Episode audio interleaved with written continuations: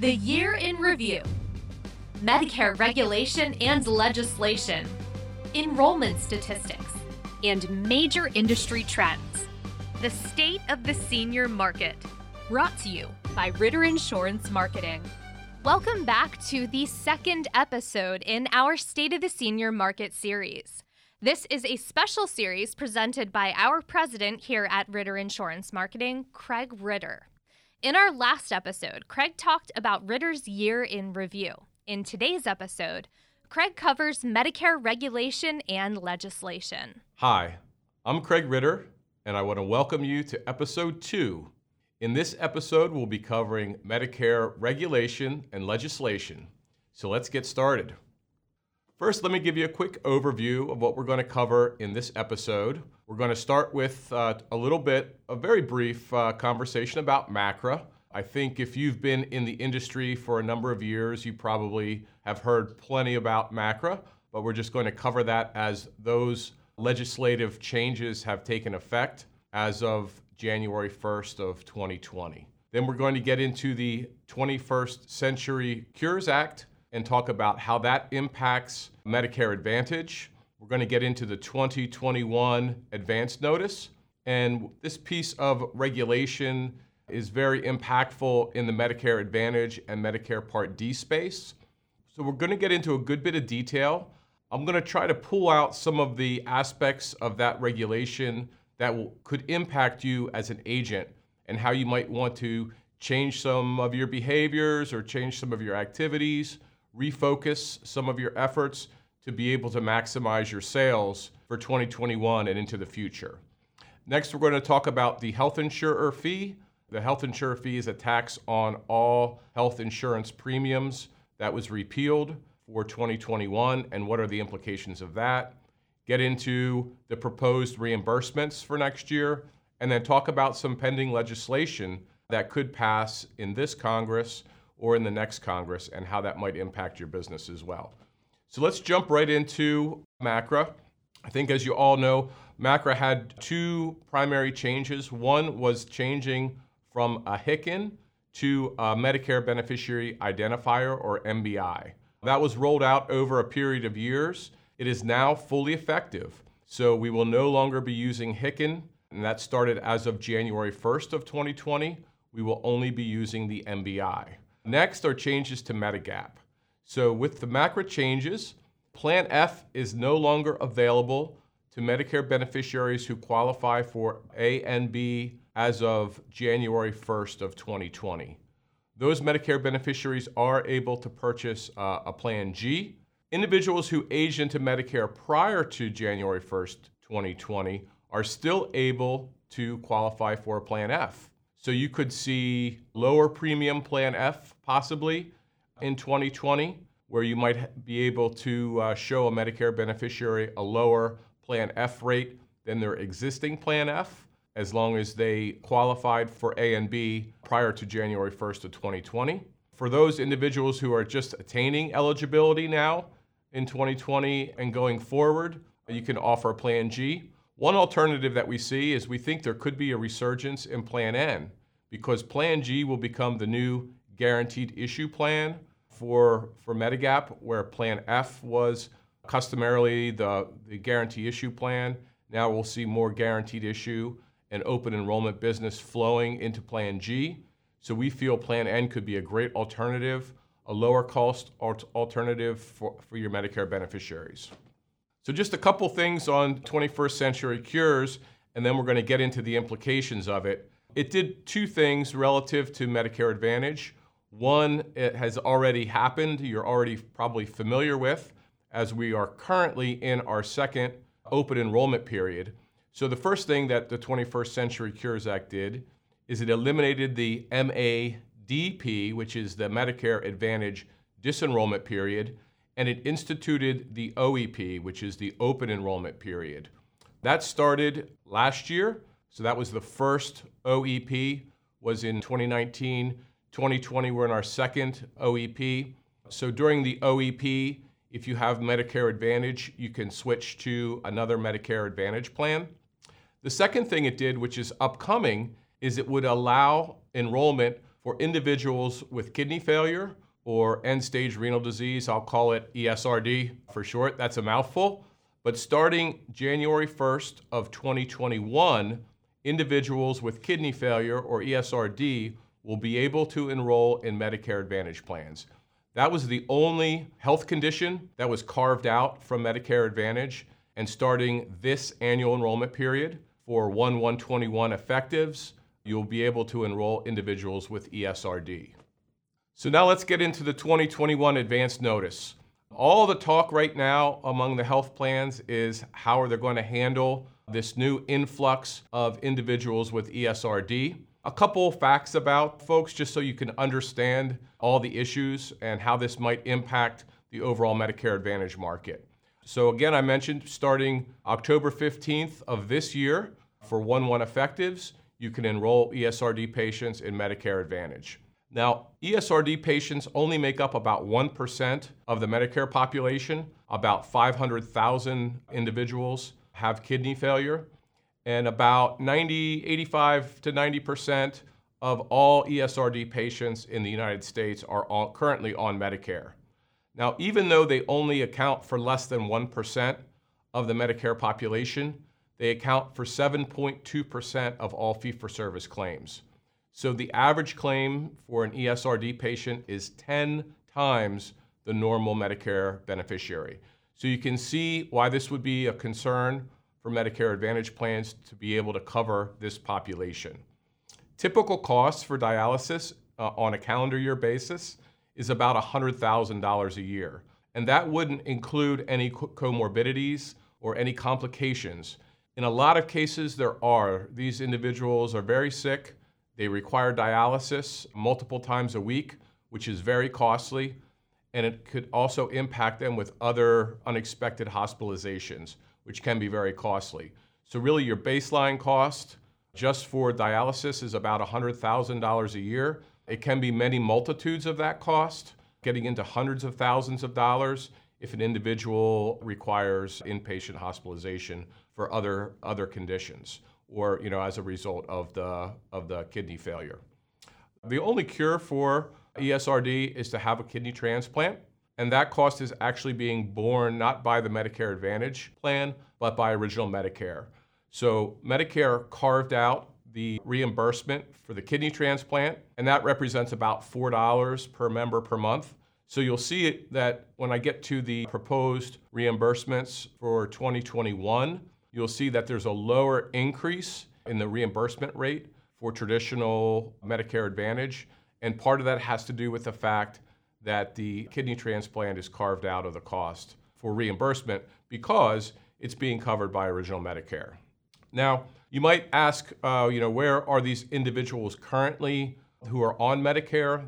Already, there are about 120,000 end stage renal disease patients that have Medicare Advantage plans, and that's because they acquired kidney failure after they were already enrolled in an MA plan.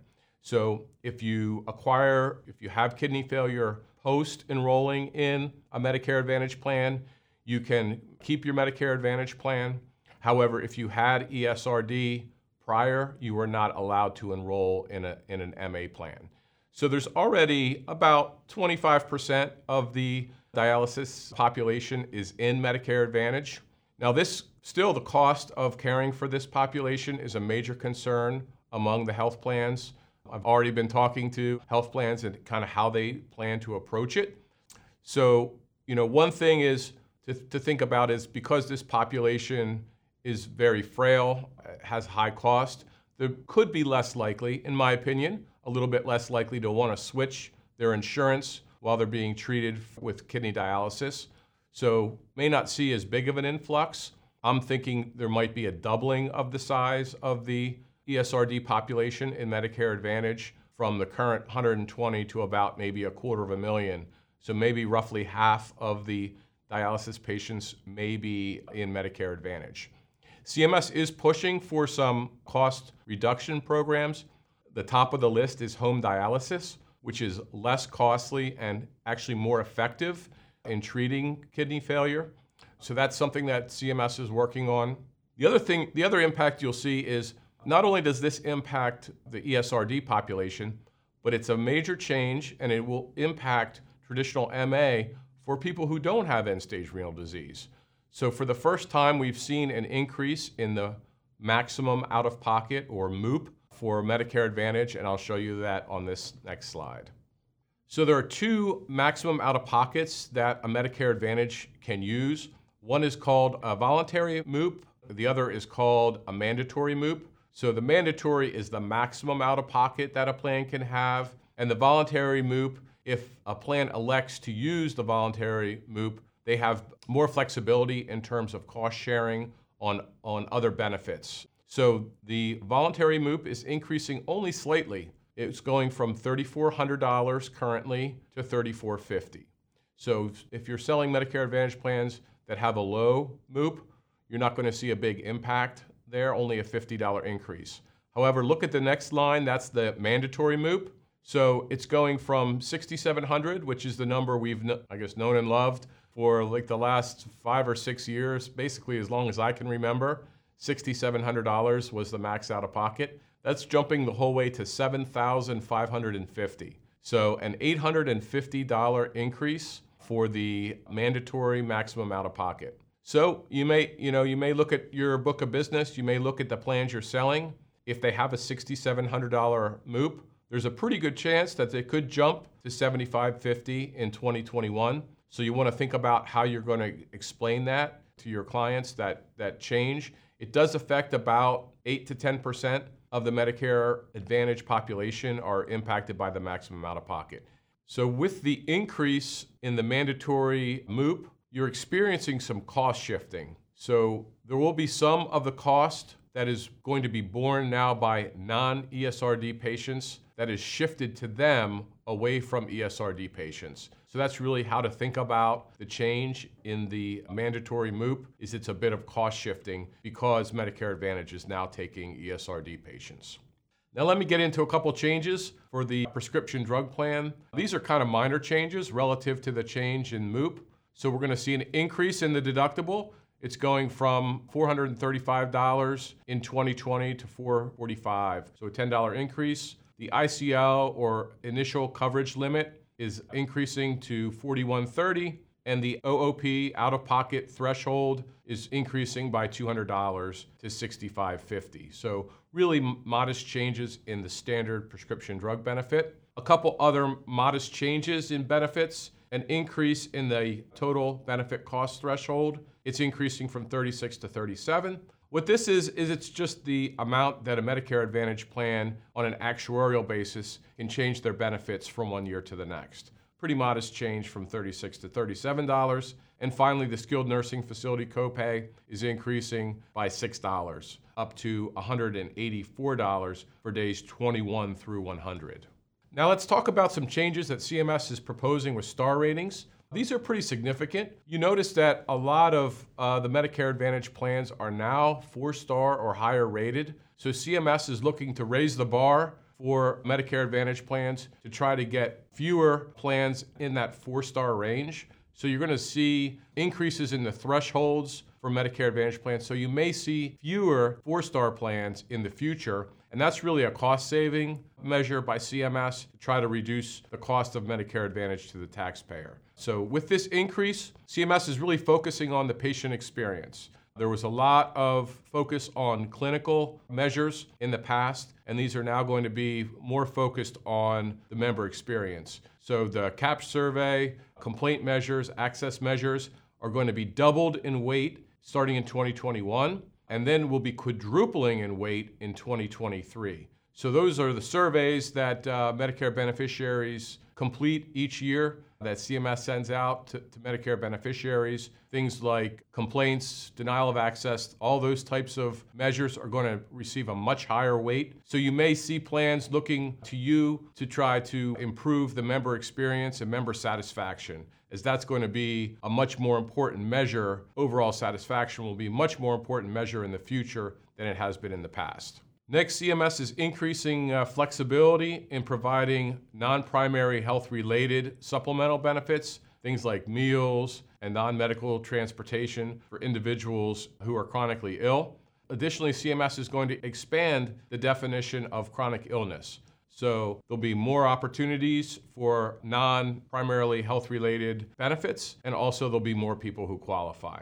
Another exciting thing for those who, who work in rural areas is CMS is working to expand access to Medicare Advantage in rural communities. It's doing it in a couple ways. So, CMS has network requirements where 90% of the Medicare beneficiaries in a given region must have access within a certain number of miles or a certain driving distance to primary care and to specialty care. So, you need to be able to see a cardiologist or other specialists within that uh, service area in order for the plan to achieve network adequacy.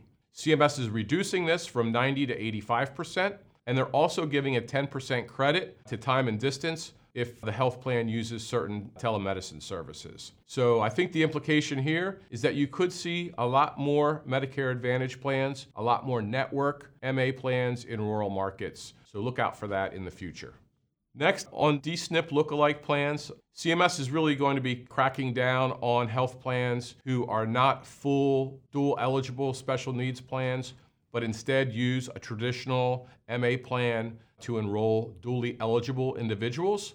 So first of all, you know, there's a kind of a term of CMS calls these DSNP lookalikes, is what the terminology is. CMS really quantified exactly what that means. So it's not the name of the plan, it's not the benefits of the plan.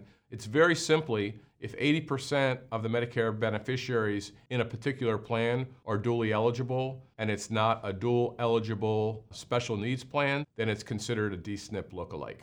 Now, I read the regulations on this, and the way it will work is if there's not another DSNP available in that market, then it would not impact the DSNP lookalike. However, if there is another DSNP option available, then CMS will not be renewing that contract. They're going to give a transition year for uh, 2021 for plans that have both the DSNP and the DSNP lookalike. So if there are both, then there'll be a one year transition. If not, then that plan that plan would be disenrolled as of 2021. So if you are selling plans that are, de- it's a little bit confusing though because how do we exactly know? I don't think there's any statistics that the plans present to us as far as what percentage of their population is duly eligible. There's no public data that I could find that would tell this. So I'm kind of looking to the health plans maybe to give us some information because if you're currently selling a DSNP lookalike and that plan is going to be disenrolled in, in 2021, you certainly want to know about it well in advance and not find out on October 1st. So there'll probably be more to come, but I just want to give you an early preview that if you are selling these types of plans, that you're going to need to consider your moves in the next few months on how you're going to position your book of business. So some other, and these are kind of technical changes that are happening, you know, smaller changes. First of all, CMS always issued a call letter. Now they codified the bidding requirements, so there won't be a call letter going forward. This was the process of the advance notice and rulemaking process. So technically, the rule is still a proposed rule. The rule will not be finalized until until after the actual capitation rates come out in April. So then plans are, suppo- are supposed to bid based on the on the final rule, which should be approved before the bid process is complete. Next, CMS is adding a sixth tier to the prescription drug benefit. So this would cover both prescription drug plans and Medicare Advantage plans with prescription drugs, MAPD plans. So there will now be not only a specialty tier, which is typically tier five, but there'll be a preferred specialty drug tier. So these are would give the Medicare Advantage plans and the prescription drug plans the opportunity to negotiate better rates for specialty drugs, which we all know are very expensive, and be able to price those specialty drugs on their own unique tier starting in 2021. So look for that. Next, CMS, this is a little bit more into the future, but CMS is going to require prescription drug plans to provide a real time pricing tool for Medicare beneficiaries. This starts in 2022. Additionally, I thought interesting, CMS will allow the health plans to pay their members or provide them with a financial incentive or reward just for logging in. So they can they can provide a $15 per login reward and up to $75 annually to the Medicare beneficiary if they log in and use the real time pricing tool. Finally, CMS is going to require Part D plans to disclose the quality measures that they use with their pharmacies to measure performance in their network agreements. This is a big one that affects Medicare Advantage pricing and the benefits that your clients receive. So, in late 2019, Congress did repeal the health insurer fee. So, that was a, a lump sum of money that was allocated across all Medicare Advantage plans and other health plans that was paid to fund the subsidies for the ACA. Now, this is a big number. It's actually projected because the, repeal is effective as of 2021, but this is a $15.5 billion tax in 2020. Again, it's going to be repealed next year. Typically, it's considered to be about 2 to 2.5% of your revenue goes to pay this tax. The tax is not deductible, so it's not a deductible expense for the health plan, which really impacts the ability of the plans to lower their premiums and to increase their benefits. So, good news is that this should improve plans for 2021 with the removal of the health insurer fee. I'm projecting about a 15 to $20 per month improvement so that could be a 15 to $20 lower premium on a Medicare Advantage plan, or it could be an increase in the other benefits that Medicare Advantage plans offer. And of course, this is all other things being equal. So it is a sizable impact, a sizable improvement to Medicare Advantage premiums and benefits starting next year. Finally, I want to get into some pending legislation. These are all measures that are supported by the National Association of Health Underwriters. So, first, I want to talk about from the most likely to pass to the least likely. So, I want to talk about the COBRA Fix bill. That's H.R. 2564. So, if a Medicare beneficiary is working for an employer and they leave the employer and they opt to enroll in COBRA and not continue active employment, this is not considered creditable coverage for Part B. So it's something we call the Cobra trap. It happens not too frequently, but when it does happen, it's catastrophic. So if a Medicare beneficiary elects Cobra, they may keep their Cobra coverage for 18 months, and then they go to the Social Security office to enroll in Part B. They're going to be told that they don't have credible coverage. So a number of bad things happen. First, they have to enroll during the general enrollment period, which is January 1st through March 31st. Second, their coverage is not effective until July 1st of that year. And third, they're penalized 10% per year every year for the rest of their life on their Part B premium. So, what this legislation proposes is to make COBRA coverage considered creditable for Medicare Part B. So we favor this. It would really save a lot of cases. I'm sure if you have a lot of clients, if you've spoken with a lot of people, you've run across one or two times that this has happened, and it's a really catastrophic event for a Medicare beneficiary. So we do support this legislation, and we are hopeful that it could pass in the current Congress.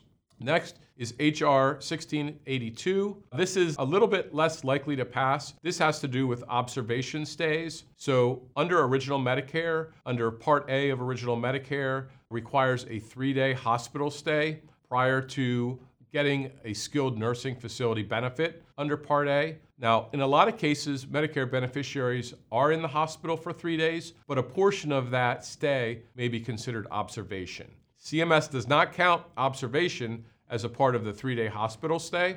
So if that happens and they're discharged into skilled nursing, Medicare will not pay for their skilled nursing. So this is a huge cost burden that's shifted onto the Medicare beneficiary. In a lot of cases, they don't even know. And what's worse, hospitals have up to a year to be able to recode their claim. So initially, it may have been a qualifying claim for skilled nursing under Part A. However, if the hospital recodes it, then that bill falls onto the Medicare beneficiary. And we all know how expensive skilled nursing facilities can be. So it is a major expense. So the proposal is to consider observation observation stays as satisfying a part or all of the 3-day hospital stay for the skilled nursing benefit. We consider this a little bit less likely. It does have bipartisan support, but at this time it's not attached or not part of a stronger bill, so it may have difficulty passing Congress in 2020. And finally, probably the least likely, but another another issue for actively employed Medicare beneficiaries who want to participate in an HSA plan with their employer. So if you if a Medicare beneficiary does qualify for Medicare Part A, which they get on a premium free basis, they are disqualified from being able to participate in an HSA plan. And that not only means that they can't contribute to their HSA, but it also means that the employer can't contribute. So a lot of Medicare beneficiaries are working later beyond the typical 65 year old retirement. In this case, the employer would basically be discriminating against the over 65 population because every other employee in the company they could make a contribution to their HSA account. However, for the Medicare beneficiary, even if they only have Part A, they would be ineligible for any employer contribution and ineligible to make their own contribution as well. So finally, I want to get into the 2021 proposed reimbursement rates.